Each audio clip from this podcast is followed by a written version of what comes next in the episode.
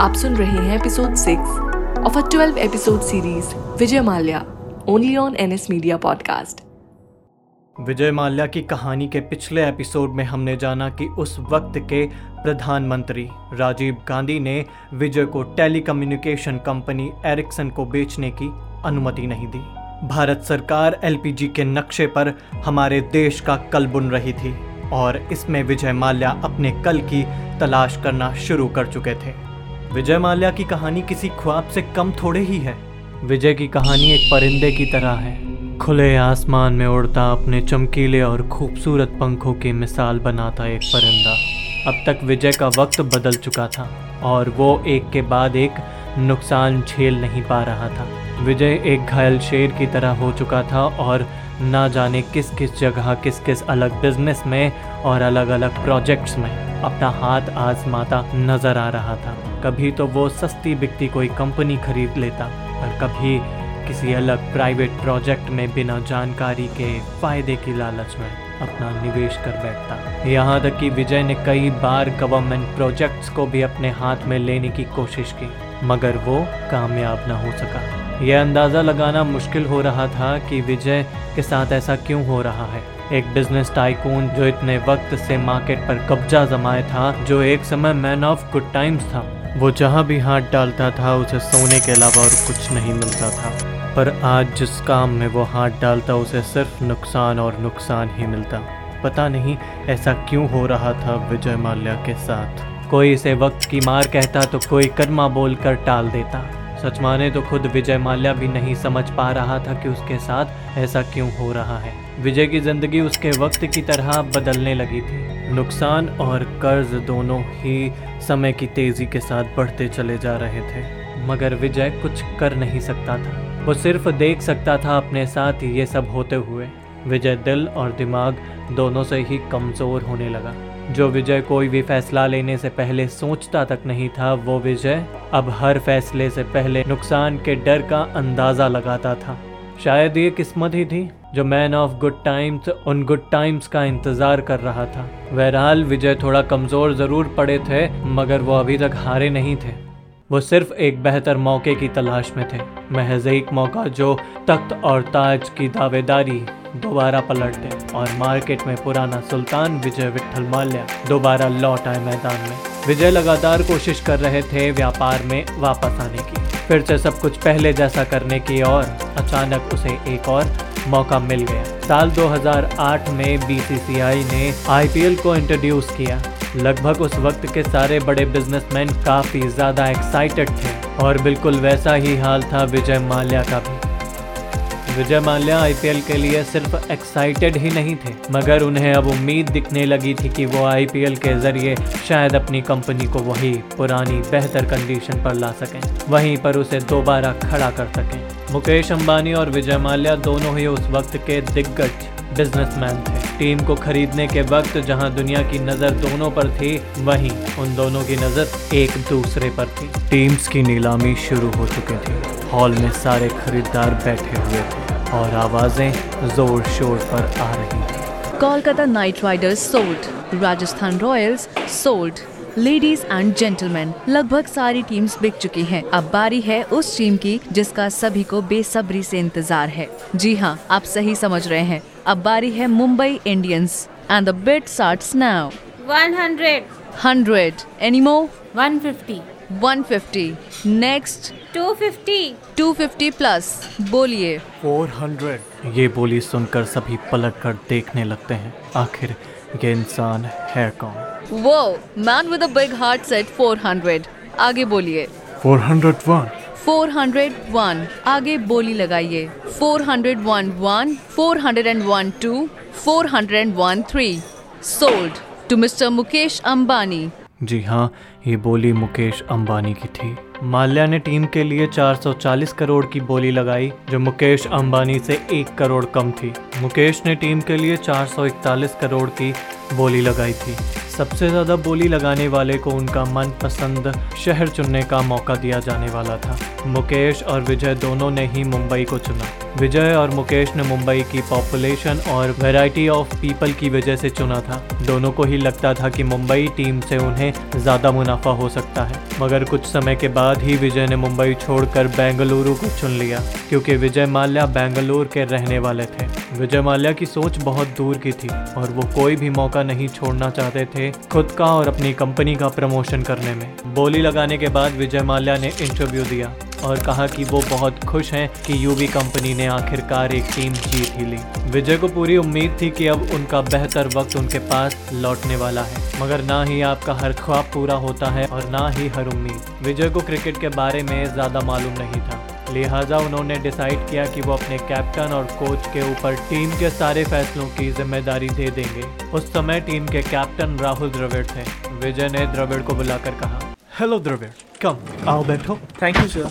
Sir आपने मुझे बुलाया, कुछ काम था? एक्चुअली राहुल, बात ये थी कि आप टीम के कैप्टन हो और क्योंकि मुझसे कहीं ज़्यादा क्रिकेट का एक्सपीरियंस आपको है तो आप इस गेम को बेहतर तरीके से जानते होंगे, तो मैं चाहता हूँ कि टीम की पूरी जिम्मेदारी आप संभालें। सर मैं अकेले इतनी बड़ी जिम्मेदारी, किसी को तो मेरे साथ होना चाहिए। अरे नहीं, आपका साथ कोच साहब भी देंगे। आप दोनों को मिलकर टीम को आगे ले जाना है। टीम में कौन कौन होगा, कौन कब खेलेगा, इन सारी चीज़ों की जानकारी आप दोनों को बेहतर तरीके से होगी, तो आप दोनों को ही ये सारी चीज़ें देखनी है। श्योर सर, मैं कोशिश करूँगा कि आपको कोई भी शिकायत का मौका ना मिले। ठीक है राहुल, अब से ये टीम मैं आपको देता हूँ और उम्मीद करता हूँ कि आप बदले में मुझे विनिंग ट्रॉफी दिलाएंगे। जी सर बिल्कुल, ट्रॉफी हमारे ही हाथों में होगी। Thank you so much sir. IPL matches शुरू हुए और माल्या की उम्मीद हर एक मैच के बाद सिर्फ टूट ही रही थी। इस बार भी इतनी कोशिश करने के बावजूद टीम का मैदान पर प्रदर्शन काफी खराब रहा और ये सब देखकर माल्या को काफी दुख पहुंचा कि उनकी टीम पूरे IPL में सिर्फ और सिर्फ 4 ही मैच जीत पाई है, बल्कि 10 मैच हार चुकी है। विजय की टीम बॉटम 2 में से एक थी। इस वाकये ने विजय का दिल काफी हद तक तोड़ दिया था। उनकी उम्मीद, उनकी आशाएं, टीम पर उनका विश्वास सब खत्म कर दिया था। कहते हैं कि जब इंसान की उम्मीद टूटती है तब उसे सबसे ज़्यादा दर्द होता है। विजय इस हार के बाद बौखला गए थे क्योंकि वो जानते थे कि वो ये हार झेलने की स्थिति में नहीं है। IPL मैचेस के बाद हुई प्रेस कॉन्फ्रेंस में जब विजय माल्या को बुलाया गया तब विजय के गुस्से का कोई ठिकाना नहीं रहा। विजय माल्या एक भी सवाल सुनना नहीं चाहते थे और ना ही किसी के सवालों का जवाब देना चाहते थे, मगर विजय को उस प्रेस कॉन्फ्रेंस में जाना ही पड़ा। कॉन्फ्रेंस में विजय के कुर्सी पर बैठते ही सवालों की झड़ी लग गई। रिपोर्टर्स एक के बाद एक सवाल विजय से करने लगे। प्लीज आप लोग शांत रहें और एक एक करके मुझसे सवाल करें। एक रिपोर्टर ने पूछा, सर आप अपनी टीम के प्रदर्शन के बारे में क्या कहेंगे? आखिर मैं क्या ही कह सकता हूँ उसके बारे में। मैं एक बिजनेसमैन हूँ, मुझे बिजनेस चलाना आता है, ना कि क्रिकेट खेलना। मुझे इन सब के बारे में ज़्यादा नहीं पता, इसीलिए मैंने पूरी टीम की जिम्मेदारी अपने टीम कैप्टन और कोच को दी थी। उन्होंने अपना काम ठीक तरीके से नहीं किया और टीम का प्रदर्शन तो आप देख ही चुके हैं। मैं उससे बहुत ज़्यादा निराश हूँ। सर आप अपनी ही टीम के कोच और कैप्टन पर इल्ज़ाम लगा रहे हैं। ये गेम है सर, यहाँ हार जीत चलती रहती है। क्या आपको लगता है सचमुच वही जिम्मेदार है? सुनिए, मैं किसी पर इल्ज़ाम नहीं लगा रहा हूँ। मैं जो भी कह रहा हूँ सच कह रहा हूँ। मुझे बिल्कुल लगता है कि ये सब इन्हीं की गलती है। मुझे कितना लॉस हुआ है इसका अंदाज़ा है आपको। I have done everything for my team. अपनी टीम को मैंने सबसे बेस्ट ट्रीटमेंट दिया है और मुझे बदले में क्या मिला है? ये loss. Excuse me sir. Sir तो क्या रणनीति होगी आपकी आगे की? ये हार के बाद आप आगे क्या करना चाहेंगे? देखिए बस मैं इतना ही कहना चाहता हूँ कि ऐसी कोई खास रणनीति अभी तक मैंने तैयार नहीं की है, मगर हाँ इतना ज़रूर कहूँगा कि ये जो गलतियाँ की हैं वो अगली बार बिल्कुल नहीं करूँगा। इस बार पूरी टीम की जिम्मेदारी मैं खुद लूँगा, साथ ही पूरे टीम के सारे मेजर डिसीजन भी मैं खुद ही करूँगा।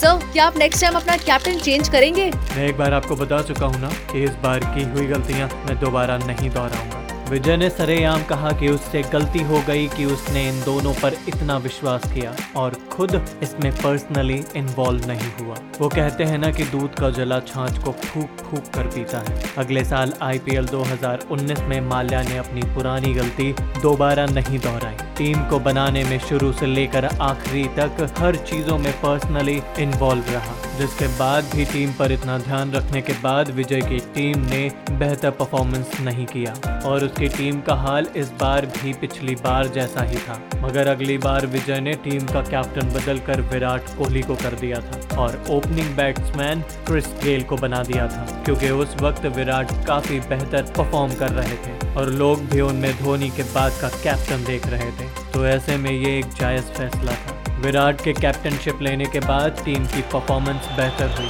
टीम इस बार बॉटम से सेमीफाइनल तक के सफर पर जा चुकी थी, मगर अफसोस के साथ सेमीफाइनल में उनकी टीम चेन्नई से हार गई। टीम से होने वाली कमाई कम होने लगी थी और 2010 में होने वाला नुकसान जहां 5.42 करोड़ था, वही 2011 में 7.07 करोड़ और 2012 में 7.85 करोड़ पहुंच गया था। आईपीएल मैचेस में अगर कमाई की बात की जाए तो आईपीएल फ्रेंचाइज में पैसा आने का कारण होता है मैदान पे टीम की परफॉर्मेंस। टीम का प्रदर्शन ही डिसाइड करता है कि कौन सी टीम कितना पैसा कमाने वाली है। आईपीएल में 70% कमाई मीडिया राइट्स से होती है, जिसका 20% हिस्सा बीसीसीआई को जाता है और उसमें 8% प्राइस के लिए बचा लिया जाता है। 72% कमाई उस टीम को मिलती है जिसकी ओवरऑल रैंकिंग सबसे ज़्यादा होती है। अब विजय के पास किस्मत और सिर्फ किस्मत ही बची थी। माल्या की जिंदगी और उनके बिजनेस पर जहां पहले उसकी मेहनत की मर्जी चलती थी, आज उसकी किस्मत की मर्जी चल रही थी। वो किस्मत जिसे चाह कर भी माल्या बदल नहीं सकता था और ना ही पलट सकता था। किस्मत ने एक और मार माल्या को दी, जिसमें आरबीआई टीम अपनी परफॉर्मेंस की वजह से और कम राइट्स की वजह से रिवॉर्ड सिस्टम से ज़्यादा पैसे नहीं कमा पाई और जल्द ही ज़्यादा नुकसान की वजह से विजय माल्या ने आरसीबी टीम की लीडरशिप से अपना कदम पीछे ले लिया, जिसके बाद मोटर रेस ने आईपीएल के बाद विजय माल्या का ध्यान अपनी ओर आकर्षित किया। विजय का ख्वाब था कि वो एक फार्मूला 1 रेस के टीम के मालिक हैं, इसीलिए विजय ने सहारा ग्रुप के 42% स्टेक्स को खरीद लिया था। शाहरुख खान, जिन्हें हम सभी किंग खान के नाम से भी जानते हैं, वो किंग खान फार्मूला 1 टीम के ब्रांड एम्बेसडर थे।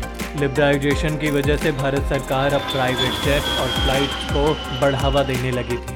जहां पहले फ्लाइट्स और जेट्स सिर्फ और सिर्फ गवर्नमेंट कंपनी के पास ही हो सकती थी, वहीं अब कोई भी प्राइवेट ग्रुप, कंपनी या ऑर्गेनाइजेशन फ्लाइट सर्विसेज दे सकती थी।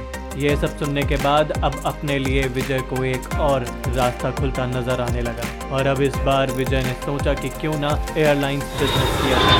हालांकि विजय के करीबी और उनसे जुड़े लोगों ने उसे सलाह दी थी कि वो टेलीफोनिक मोबाइल बिजनेस करे, कि टेलीफोनिक मोबाइल बिजनेस कई हद तक सेफ हैं एयरलाइंस बिजनेस से और एयरलाइंस में उसे नुकसान होने के काफ़ी ज़्यादा चांसेस भी हैं। मगर विजय को ये बात पसंद नहीं आई और उसने एयरलाइंस बिजनेस के क्लास और स्टेटस सिंबल की वजह से विजय ने ठान लिया कि अब वो एयरलाइंस बिजनेस में ही अपनी किस्मत आजमाएगा। एयरलाइन बिजनेस का एक और फ़ायदा विजय को ये लग रहा था, क्योंकि उस वक्त एयरलाइंस स्टेटस सिंबल है और ग्लैमरस की दुनिया में सबसे करीब रहती है, तो विजय को इससे और ज़्यादा पब्लिसिटी मिल जाएगी। विजय ने अपनी एयरलाइंस की एयर हॉस्टेस के तौर पर सिर्फ मॉडल्स को ही चुना। विजय ने डिसाइड किया था कि वो अपनी एयरलाइंस का नाम किंगफिशर ही रखेंगे, क्योंकि विजय की किंगफिशर बियर उसकी लाइफ की सबसे बड़ी सक्सेस में से एक है। विजय माल्या की एयरलाइंस कंपनी उसकी तरफ से उसके बेटे को उसका 18वें जन्मदिन का गिफ्ट थी। एयरलाइंस की फील्ड में भी विजय माल्या के लिए जेट एयरवेज किंगफिशर एयरलाइंस की सबसे बड़ी कॉम्पिटिटर थी। विजय माल्या की हर कोशिश के रंग अब बदलने लगे थे और साथ ही बदलने लगा था किंगफिशर और विजय माल्या का भविष्य। आखिर क्या था ये बदलाव और इसके पीछे क्या कारण था, ये सभी राज खुलेंगे हमारे नेक्स्ट एपिसोड में।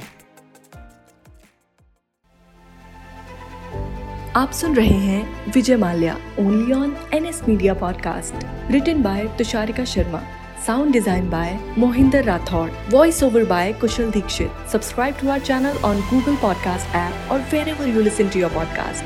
For feedback, mail us on www.nsmediapodcast.com.